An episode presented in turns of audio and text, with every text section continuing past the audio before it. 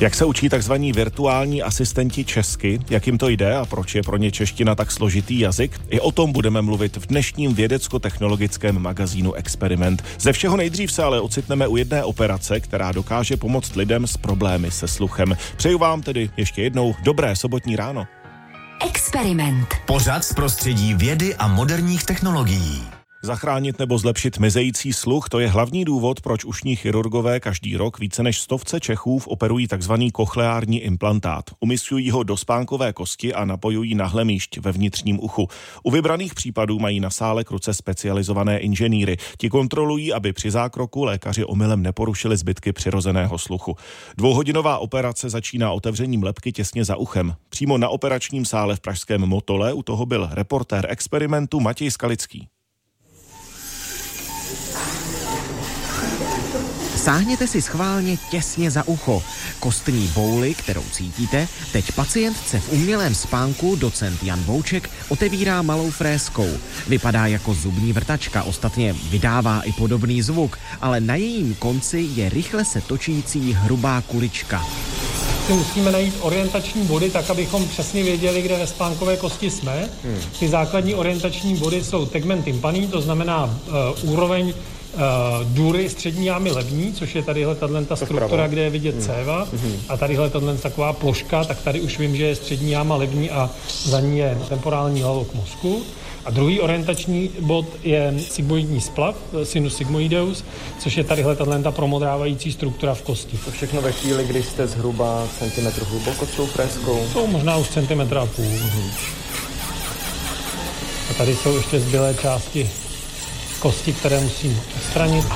Chirurg se musí provrtat až do takzvané nadbubínkové dutiny ve středním uchu.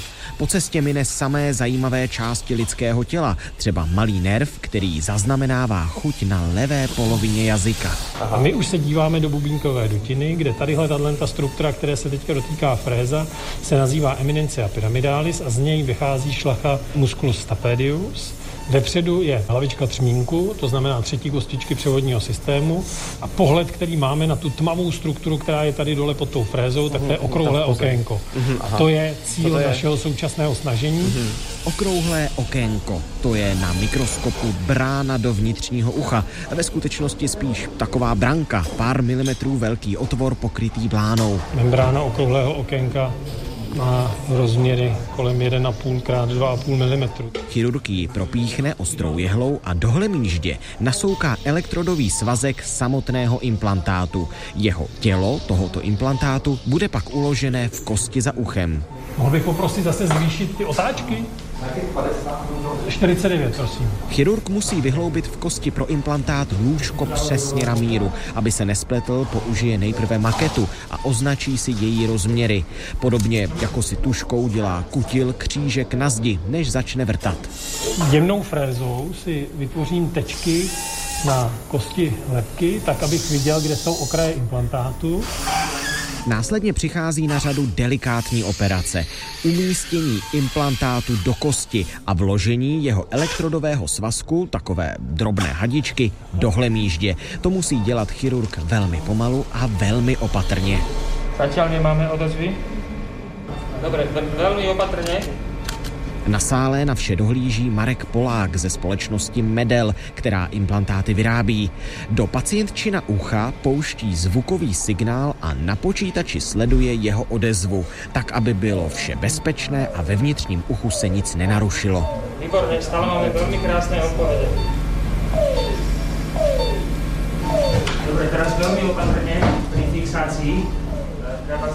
Malinka to se pohnula, ale Jinak ta poloha je velice stabilní. Zdá se, že je vše na svém místě. Chirurg teď musí elektrodu ještě upevnit ke kosti. K tomu použije sklojonomerní cement, který dobře znají třeba zubaři. No a následně vyplní zbytek prostoru polštářky nasáklými antibiotiky, které se sami posléze vstřebají. A já už teďka budu přišívat vlastně jenom muskuloperiostální lalok a kůži a podkoží. Pak už stačí ránu jen zašít a po dvou hodinách je tady na operačním sále hotovo. Z fakultní nemocnice Motol Matěj Skalický, radiožurnál. V magazínu Experiment ještě zůstáváme v pražské nemocnici Motol o pacientech, kterým se snaží lékaři zachránit sluch. Teď budeme mluvit s lékařkou Petrou Kalitovou z tamní kliniky ušní, nosní a krční, tedy ORL. Dobré dopoledne. Dobré dopoledne. Kdo je vlastně ideální pacient pro implantaci kochleárního implantátu? Posuzuje se třeba nějak rozsah poškození eh, pacientova sluchu? Z našeho pohledu je ideální pacient ten, který má vadu sluchu tak významnou, že pro běžnou komunikaci s přáteli ve společnosti mu eh, nestačí už běžná sluchadla. Eh, samozřejmě my máme i definované podmínky pro kochleární implantaci a jednou z nich je právě i práh sluchu, který je horší než 75 eh, decibel na ale určitých specifických frekvencích, které si průměrujeme. Jak vlastně ten implantát vypadá? Je to jeden aparát nebo má třeba víc částí? A když bych to velice zjednodušila, tak kochleární implantát má dvě části má část zevní a část vnitřní. Ta zevní část je v podstatě procesor, který zvuky zachycuje, zpracovává, následně pak mění na elektrické signály a uh, ty pak předává uh, do části vnitřní, což je, když vypíchnu tu nejdůležitější část té vnitřní části, tak je elektroda, která je zavedena do vnitřního ucha a ty informace, které dostává z té části vnější, pak přeposílá sluchovému nervu a ten dále pak do mozku. Paní Kalitová, tohle asi bude složité na nějaké posouzení, ale jak tedy slyší lidé s kochleárním implantátem, když to srovnáme s lidmi, kteří nemají žádné závažné problémy se sluchem? Je to opravdu na 100%? Ano, to je opravdu velice složitá otázka, protože sluch obecně je věc, která je vnímaná velice individuálně. E, pacienti, kteří mají zkušenost s tím, že slyšeli normálně a s tím, že o sluch následně přišli, tak nám to popisují jako, že to je technické, e, frekvenčně zkreslené. Každý opravdu ty připomínky k tomu má malinko odlišné. Je nutné si uvědomit, že kochleární implantát byl vyvinut pro srozumitelnost řeči, takže neumožňuje komplexní plastické vnímání celého spektra zvuku. Takže například poslech hudby může být velice komplikovaný hmm. a ne každý uživatel implantátu toho dosáhne. Jak funguje údržba kochleárního implantátu? Musí ho třeba pacient po nějaké době měnit, tedy jít na další operaci? No, kromě takových těch standardních e, záležitostí, jako je šetrný přístup k tomu implantátu uživatelem, e, servisní kontroly, pravidelné kontroly u inženýrů, kteří e, procesory vlastně nastavují, tak je možné dle technického stavu a požadované technologie i procesor vyměnit. Mění se pouze zevní část a vnitřní část, když není nějaká komplikace, zůstává po celý život pacientovi a pojišťovna v současné době na tu zevní část přispívá starším uživatelům, tím myslím dříve implantovaným jednou za 10 let, eh, v poslední době implantovaným jednou za 7 eh, let. Už několikrát jsme tu mluvili o inženýrech, kteří jsou u vybraných operací kochleárních implantátů přímo na operačním sále. Proč vlastně nejsou u všech? Uh, to je taky složitá otázka. Tam je asi nutné říct, že uh, my v současné době asi nejčastěji ve, uh, v kontaktu s inženýry jsme při provádění elektrokocholografie během výkonu, což je záležitost, kdy my můžeme monitorovat stav hlemíždě při zavádění elektrody do vnitřního ucha a to nám umožní tu elektrodu zavést co nejšetrněji. Takže v současné době inženýři jsou především u výkonu, kdy se snažíme zachovat pacientovi zbytky sluchu, které jsou pak využitelné v kombinaci s kochleárním implantátem. A ještě nám prosím povězte, jak vidíte budoucnost kochleárních implantátů, jestli třeba nemáte nějaký nápad na technologické vylepšení. No, samozřejmě nápadů je vždycky spousta, je otázka, co je realita. Eh, v kombinaci s touhle otázkou mě napadá eh, výrok českého genia Járy Zimmermana, nešlo by to bez drátů, milý Markony, a nakonec se ukázalo, že to šlo, tak uvidíme, jakým směrem se budou technologie vyvíjet, ale v současné době jsme limitováni hm, elektrodou, zemní částí procesoru a vidíme, jak to bude postupovat dál. Hostem magazínu Experiment byla lékařka Petra Kalitová z ORL kliniky Pražské motolské nemocnice. Tak děkujeme za váš čas pro magazín Experiment a myslím, že tady je opravdu na místě rozloučit se klasicky slovy naslyšenou. Děkuji, nashledanou. Humanitární organizace Lékaři bez hranic si stále připomíná 50 let svého fungování. Teď i výstavou fotografií v pražské Valčtejnské zahradě. Na výstavě jsou zachycené ty nejdůležitější události, u kterých týmy zasahovaly. Například při genocidě ve Rwandě, zemětřesení na Haiti nebo i teď ve válečném konfliktu na Ukrajině. Hostem experimentu je vedoucí komunikace Lékařů bez hranic Tomáš Bendl. Přeju vám dobré dopoledne. Dobrý den. Podle čeho jste vlastně vybírali ty události, které chcete na výstavě připomenout? Byly to vlastně pro nás nejdůležitější milníky historie lékařů bez hranic. Krize, které definovaly to, jak jako dneska organizace fungujeme, nebo například krize, při kterých jsme museli řešit nějaká složitá dilemata související s naší prací. A jsou to opravdu působivé snímky, třeba ty, kde jsou zachycené děti, ku příkladu zemětřesení na Haiti, vystihuje fotografie zraněného chlapce. Jak taková situace člověka změní eh, po té, co se vrátí z takové mise?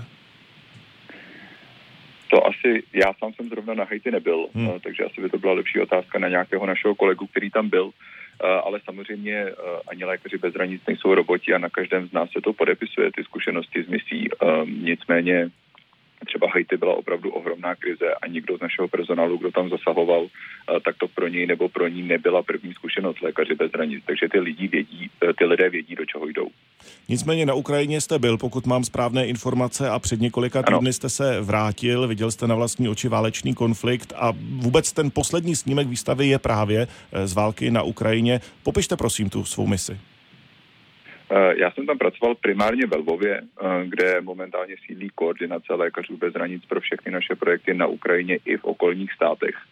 Eh, kromě toho jsem primárně působil také na polsko-ukrajinské hranici, kde máme projekty na zajištění psychologické podpory lidem na útěku. Je potřeba si uvědomit, že Ukrajinci za sebou mají opravdu neuvěřitelná traumata, zároveň často stojí před uh, nesmírně těžkými rozhodnutími, prostě jestli utéct ze svého domova, vydat se někam, kde nevědí, jestli tam budou mít zajištěnou práci, nevědí, jestli budou rozumět jazyku, kde tam budou bydlet, uh, anebo jestli zkrátka zůstanou v těch městech, kde žijí a riskují životy pro sebe i svoje nejbližší.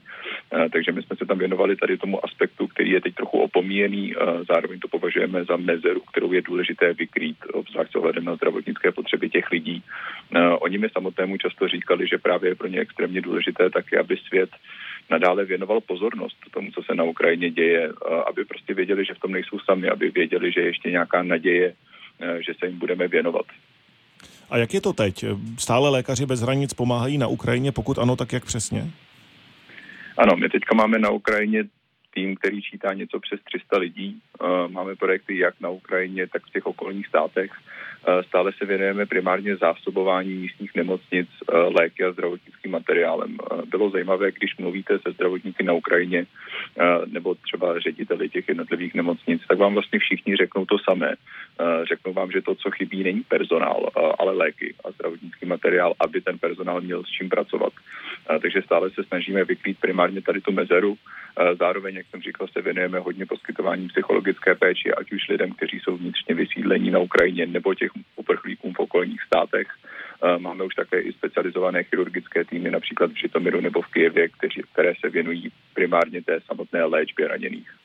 Vy jste během té mise určitě moc dobře věděl, jakému bezpečnostnímu riziku se vystavujete. Jak vlastně dbáte na bezpečnost týmu, který vyrazí na misi, ať už je to Ukrajina nebo třeba eh, válečná Sýrie?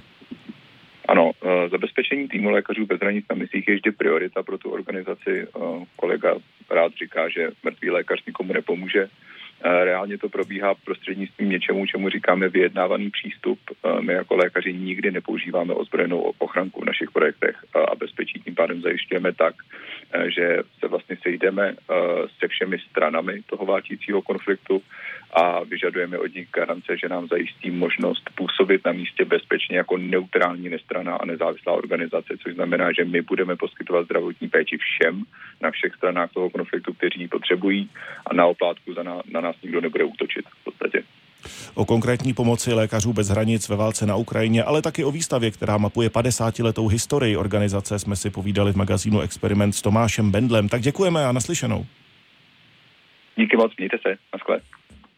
V magazínu Experiment se teď budeme věnovat takzvaným virtuálním asistentům. Tyto programy nám můžou poradit s výběrem zboží v e-shopech nebo třeba zadat platební příkaz. Pracují na nich také čeští vývojáři a učí je přitom naší mateřštinu. Jejich cílem je, aby tito roboti dokázali reagovat i na neočekávané požadavky. Zaplatili Richardovi 200 korun. Martin Franz, eh, zakladatel technologické společnosti Agnostics, právě testuje virtuální asistentku, tedy vytvořený program pro bankovnictví. Jdu zaplatit 200 korun Richardovi. My teď sedíme u notebooku a vidím uh, údaje číselné, nějaké i kódy. Podstatou té práce je to, že vlastně musíte ten systém naučit, aby vám správně rozuměl a aby správně reagoval. Ale ve skutečnosti musí vyhodnocovat uh, mraky dat a, a pravděpodobností, co se jí snažíte říct a jaká je ta nejlepší vhodná odpověď. Uplatnění takových chatbotů, to když nám odpovídají písemně, nebo voicebotů v případě, že s námi opravdu i mluví, pak může být v různých situacích. Jako nesporná výhoda virtuálního asistenta je v tom, že je škálovatelný. To znamená, ve chvíli, kdy máte nějakou velkou zátěž na call centrum, třeba při dodávkách energií, když prostě je po nějaké bouřce volají tisíce lidí, řeší ten samý problém, vlastně dokážete najednou mít z desítek operátorů, tisíce operátorů. Ale prosím tě, Ríša, já jsem tady zkoušel to testování jako zájmen. No, jako můžeme to tam doplnit, akorát to nespisovné zájmené. Čeština je pro vývojáře i kvůli skloňování složitější než třeba angličtina. I proto při tvorbě spolupracují s jazykovědci. Vysvětluje mi zdejší šéf vývoje hlasových asistentů Richard Michalský. Čeština, morfologicky bohatý jazyk, je jako pro počítače složitá, často i pro lidi, že jo? Hlavně jako obrovské množství různých jako nepravidelností, zvláštních případů, výjimek z výjimek a takhle. Na to jako je noční hora programátorů. Zakladatel technologické společnosti Agnostics Martin Franz ale dodává, že porozumění nejen češtině není to nejsložitější. My na to rozpoznávání řeči používáme služby těch velkých vendorů Apple, Google a Amazon a podobně.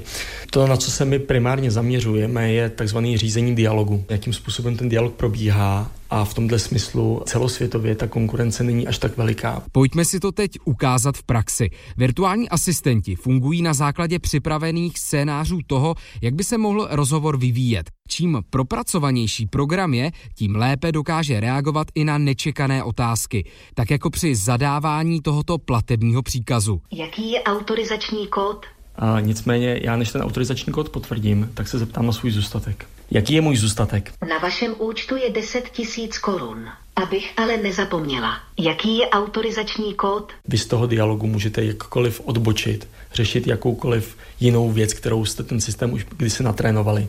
A ten systém si s tím dokáže poradit. Dokáže se potom vrátit k původnímu tématu. Pamatuje si informace z těch jiných dialogů. Opravdu je to na takové úrovni, že kolikrát třeba ani nepoznám, že tam nesedí reálně člověk? Je, je to tak, no, obzvlášť, obzvlášť potom přes telefon, kdy vám to ještě nějakým způsobem jakoby zkresluje. Vlastně jde to krásně vidět, my to vidíme i v těch záznamech z těch konverzací, že ve chvíli, kdy prostě se už třeba někdo nějak rozčilí a řekne, vy jste snad robot nebo co, tak uh, ta asistentka odpoví, ano, já jsem robot. A vlastně ten člověk pak najednou řekne, aha, a, a začne mluvit jakoby ve strukturovaných větách, v jednoduchých, krátkých. A vy můžete mluvit. Jak se dneska máš? Jsem nastavená tak, abych se vždycky měla skvěle. Největší výzvou pro programátory stále je, aby virtuální asistenti dokázali fungovat i v situacích, které nemají natrénované vůbec. Podrobněji o tom budeme v magazínu Experiment mluvit ještě za chvíli. Ondřej Vaňura, Radiožurnál. Před chvílí jsme probírali vývoj tzv. virtuálních asistentů. Tito roboti s námi někdy mluví třeba, když voláme do banky. Podílí se na nich i odborníci na češtinu. Jedním z nich je lingvista Ondřej Dušek z Ústavu formální a aplikované lingvistiky Matematicko-fyzikální fakulty Univerzity Karlovy. V rozhovoru s reportérem experimentu Ondřejem Vaňurou mluví o tom, že jednou by mohli roboti fungovat úplně samostatně bez natrénovaných odpovědí. Vlastně ty jako hlavní oblasti výzkumu v dialozích jsou momentálně snaha v podstatě přimět eh, počítač k tomu, aby se ty dialogy naučil úplně sám, aby se sám naučil nejenom rozumět, ale aby si sám naučil i vlastně reagovat správnou odpovědí. Úplně prostě komplet všechno, aby byl taková jako černá skřínka, do který jde ten uživatelův vstup a, a vende eh, přímo prostě odpověď slovo po slově a celý to vlastně je reprezentovaný, tomu říká umělá neuronová síť, ale jako je to vlastně spousta nějakého jako maticového násobení, lineární algebry a podobných věcí. Kdybyste měl obecně teď zhodnotit úroveň těch voicebotů a chatbotů v češtině? Pro pokrytí nějaký konkrétní domény nebo nějakého konkrétního tématu, tak jako na tom jsme asi docela dobře, nebo jako třeba ty bankovní aplikace fungují docela dobře. Myslím si ale, že v češtině, i když nějaký pokusy o to jsou, tak jako eh, vlastně pořád nemáme eh, k dispozici něco, jako je Siri nebo Google Assistant, Amazon Alexa, to znamená asistenta, který by tak nějak jako dělal všechno možné a byl propojený se spoustou různých aplikací, takže prostě vy si můžete pustit hudbu, vy si můžete doma rozsvítit světlo, nastavit si kuchyňskou minutku. To třeba pro tu češtinu pořád ještě není až tak dobrý a to hlavně proto, že jednak je teda potřeba to porozumění, který je mnohem náročnější a jednak zase ještě potom zpátky vytvořit všechny ty odpovědi nějakým způsobem, nebo připravit ty možné odpovědi tak, aby, aby se tam dali doplňovat ty hodnoty, to je taky v češtině mnohem náročnější, takže těm velkým, velkým hráčům se to prostě nevyplatí. Když se podíváme na už hotové systémy, hmm. tak opravdu je to někdy tak dokonale propracované, že je pro lajka obtížné poznat, že to není člověk, ale je to ten bot. Já si myslím, že se to stát může. Asi hlavně pokud ten uživatel nebo ten člověk vlastně toho bota vůbec nečeká v tu chvíli, že, že jako ho vůbec nenapadne, že by to mohl být bot. To si myslím, že možná zrovna hlavně u nás v Česku to tak ještě celkem je, že jako v těch anglicky mluvících zemích už jsou ty lidi trošičku zvyklí na to, že někam zavolají a, a zvedne to robot a ne, nezvedne to člověk. A zatímco v Česku myslím, že Kromě takových těch pro zůstatky účtu stiskněte jedničku, pro platební příkazy stiskněte dvojku, tak jako zas tak moc ty lidi na ty jako skutečný voiceboty ještě zvyklí nejsou, takže se jim potom může stát, že, že si neuvědomí, že vlastně ten, kdo se s ním baví, není člověk. Tak jak byste mě jako lajkovi doporučil nějaký jednoduchý třeba fígl, abych to poznal zkrátka, když mě na to neupozorní ten systém sám? Já si myslím, že naprostá většina těch botů, když se jich zeptáte, jestli je robot, tak je schopný odpovědět. Že tohle je jedna z otázek, která je ve většině těch eh, systémů naimplementovaná a odpovídají popravdě. Myslím si, že vlastně žádná firma nemá zájem na tom, aby vydával svého bota za člověka, protože ví, že ta konverzace prostě nebude probíhat úplně stejně. Jaká je vaše vize? Chatboti, eh, voiceboti, kam se to může posunout třeba za deset let? Doufám, že ty konverzace, které s těma botama povedeme, budou moct být mnohem složitější a mnohem přirozenější. Moje výzkumná vize je hlavně to naučit ty počítače, aby se to učili sami. Já bych doufal, že za deset let uh, si se svým telefonem popovídám česky. Dodává pro magazín Experiment lingvista Ondřej Dušek z matematicko-fyzikální fakulty Univerzity Karlovy. Ondřej Vaňura, Radiožurnál.